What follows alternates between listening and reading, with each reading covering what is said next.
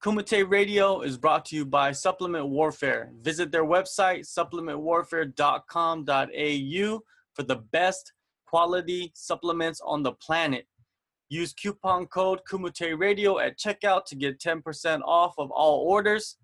If you're trying to get sexy for the summer, if you're just trying to flex on fools, visit supplementwarfare.com.au for the best supplements in the world. Use coupon code Kumite Radio at checkout to get 10% off and support the podcast.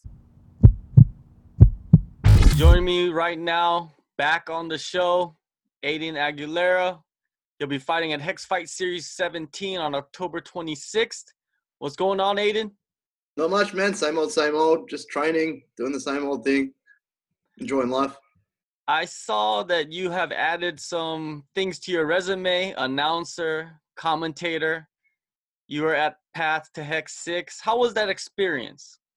Really, really cool. I really enjoyed it. It's just an amateur show, so it's no big time thing or anything like that. But it was really fun to kind of uh, have a look at that side of things. And it's definitely like, especially the commentating. It's something I'd love to do later on. I know my voice is annoying, but um, I really enjoy doing that kind of thing. So maybe once fighting's over, pursue that a bit more.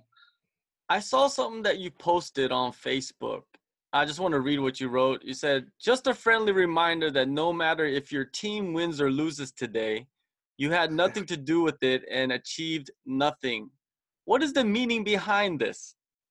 Okay, so in Australia, uh, we have a public holiday. It's kind of like the Super Bowl for Australian rules football which is like it's a different sport. It's not doesn't really exist outside of Australia. But um, every year people kind of I'm trying to think how to word it.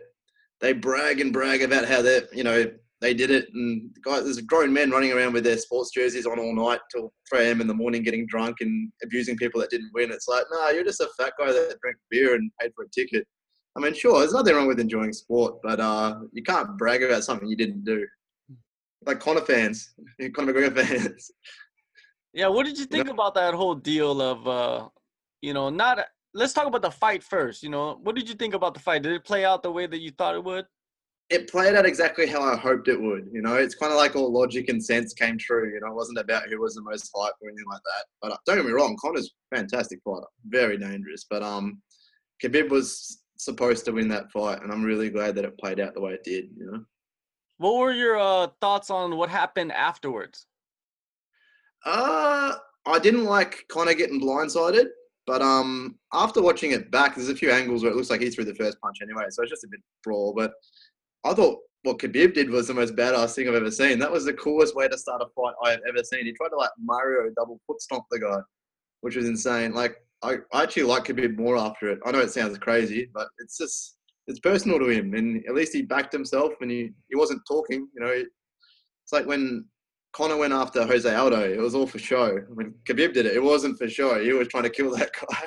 If you look at the past, Khabib has been very respectful to all of his opponents. He has never, you know, like showboated on anybody yeah. except for you know at, at, at anybody. So him doing this, you know, you could kind of see that all that trash talk, you know, attacking his religion, attacking his country, his family was personal for him. He said it before the fight.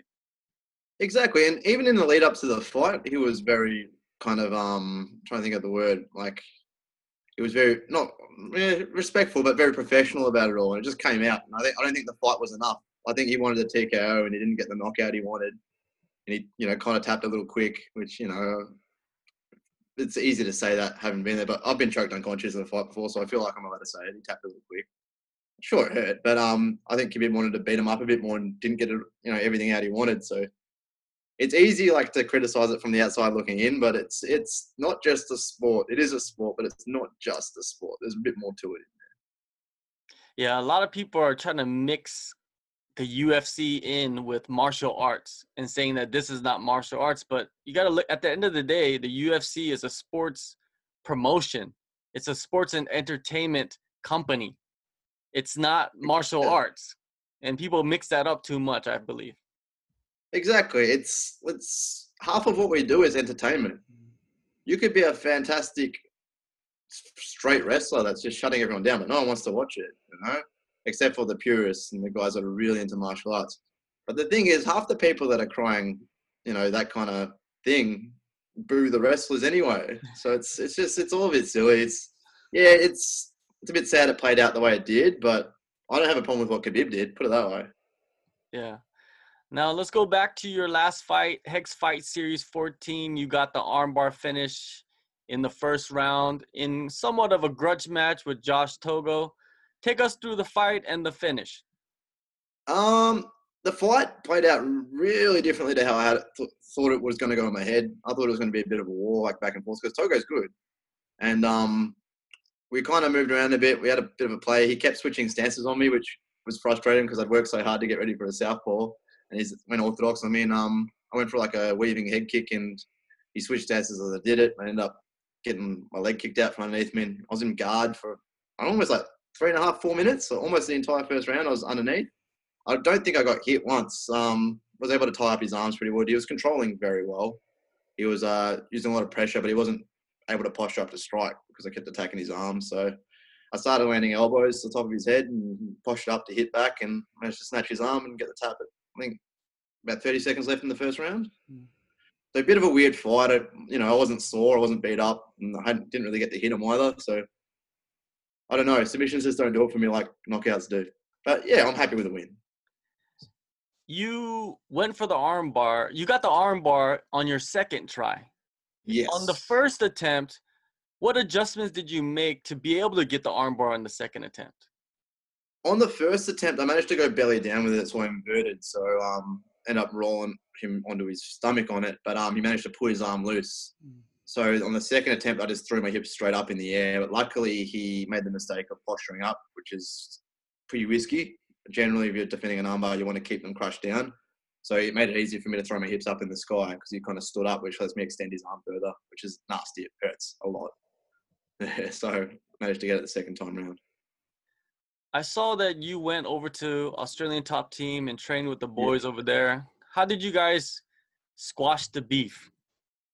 It was never that serious to begin with. It was more of a, a bit of trash talk online, and I was kind of just using it to find some motivation because the fight before it I'd lost, and it was more a mental thing where I kind of went into too cold. Like I wasn't really in fired up for it. So I was kind of went the other extreme for this fight, which seemed to work pretty well. So after the fight, we had a chat and we were fine. It was nothing but respectful afterwards. And, and to be fair, as soon as the fight was announced, he stopped talking anyway.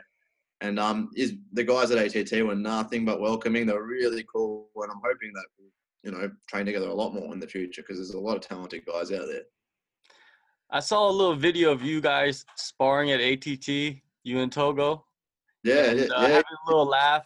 It was good to see yeah, as I said, it's, it, after it's said and done, it's nothing personal. We were just, you know, getting we get along really well now. I get along well with all the ATT guys, and I wish nothing but the best for them all. But a lot of really talented guys there, and it's good to see that. And it's good to know that I've got some extra sparring partners when I want to go over there or if they want to come here.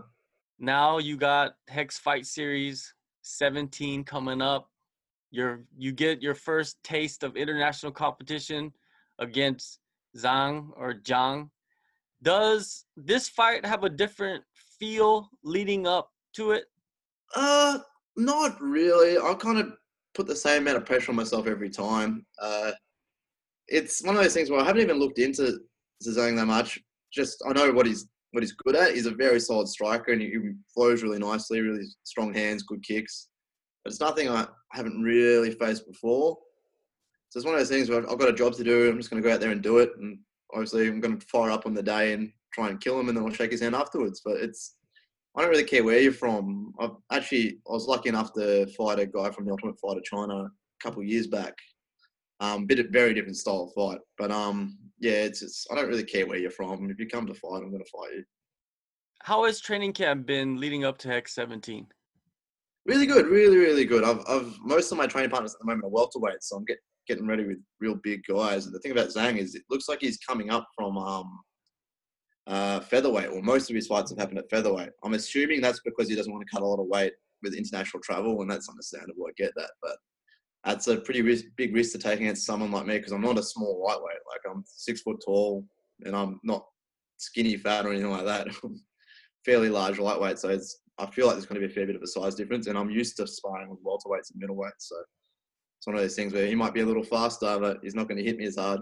Strength and conditioning, Viking Performance. Tell me about them. Okay, so uh, Ben from Viking Performance, he's uh, he's been training us for a while now, and he's always been from a powerlifting background. Just the guy's just an athlete, and he's taken a very scientific approach to how he does everything. He's been nice enough to donate his time towards me and a few of the other fighters at Adrenaline. So I go and see him twice a week, and um, he t- stays on top of my weight cut and all that. And he's always staying on the edge. He's always progressing with what he's um, going with. He, he, really does a lot of what he does. Sorry, he bases a lot of what he does off of the UFC Performance Institute and what they're doing over there. So that's been awesome, and I've, it's one of those things where the results he gets is insane. Like I'll actually lift bigger numbers as I'm losing weight, which is a big difference from my other camps. So I'm the strongest I've ever been by far. Uh, I'm I'm slamming middleweights and guys that are walking around at 95 kilos. I'm getting them in the air. So I'm pretty confident that if I can get a hold of Zhang, he's getting airborne. Looking at Zhang's record, he seems to have a kill or be killed attitude in the cage. Does that play into your style? I think so. Well, I don't win by decision. It's actually never happened. I've never won by decision, but neither has he. Thing is, he's never he's never lost by decision either he always gets he either finishes or gets finished. And um, pretty much I'm the same. I mean, I've got one loss by decision, one loss by submission, but um, it's one of those things where I think that it's going to be a really exciting fight because how how could it possibly go to decision given our track records? I just don't see it happening. So um, to see what happens. I mean, I don't think I'm a great matchup for him. I think I'm going to be a bit too long and tall. Not sure how tall he is, but he doesn't look like the, the longest guy out there. So it's going to be him charging at me, me throwing knees up the center. See what happens. See who gets clipped first. Has there been any word from Hex, the brass at Hex, about the future of the lightweight division and what are they doing about the title? And you know, because I'm pretty sure you're concerned with that. Yeah, uh, I haven't actually had that chat with uh, Trent or any of the guys at Hex at the moment. I'm, I'm kind of just happy to keep fighting whoever they keep putting in front of me. Like this next show is like cross promotion with the KLF guys from China. That's an awesome opportunity for me. As long as I get good um, opponents, I'm stoked. Having said that, obviously I'd love to go for that title, but I'm not really sure what's the go with that is at the moment with uh, Callan competing for uh, uh, what's it called? ACB. What's that? Uh, ACB, that's the one, yeah, for ACB, and I think he's out. He got injured in that last one, so I'm, I'm not sure if they're going to take it off him or he's going to defend it or what the deal is, who's next in line because there's a few of us floating around. So it's it's kind of like the division's wide open at the moment, which is exciting. Means hopefully I'm up there. Yeah, Hex has been doing a great job. They have been putting on a show, I think, every month for a few months now, right? And uh, that is a lot of opportunity for the fighters in your area and especially yourself. Um, what is you know what do you expect to accomplish in 2019 looking forward? I just want to keep fighting good opponents. I don't want to go backwards. I don't want to take any easy fights that just give me. So I, I want to push myself. I don't really care what happens as far as wins and losses. As long as I'm performing well, I'm stoked. Like I'm not in this to be undefeated. Obviously, I'm already defeated. Yeah, but I'm just going to keep coming forward. I've never lost twice in a row. I don't think I ever will. It's one of those things where I just want to keep performing really well. I want to keep getting better, and I want to, one day I'm going to figure it out. I'm going to kill everyone. You know, it's going to happen. All right, October 26th, Hex Fight Series 17, Melbourne, Australia. Aiden Aguilera will face Jai Kai Zhang. It was good talking to you again, Aiden, and uh, good luck on your fight, man. Thank you so much for having me again, man. It's an honor.